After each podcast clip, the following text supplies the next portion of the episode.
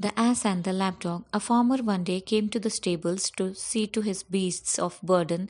Among them was his favourite ass that was always well fed and often carried his master.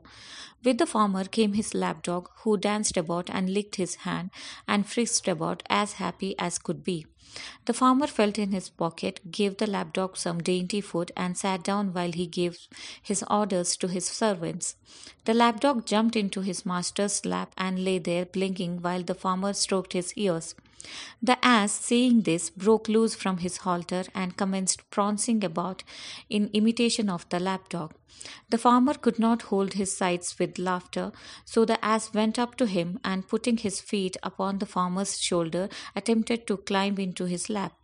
The farmer's servants rushed up with sticks and pitchforks and soon taught the ass that clumsy jesting is no joke. Moral of the story is clumsy jesting is no joke.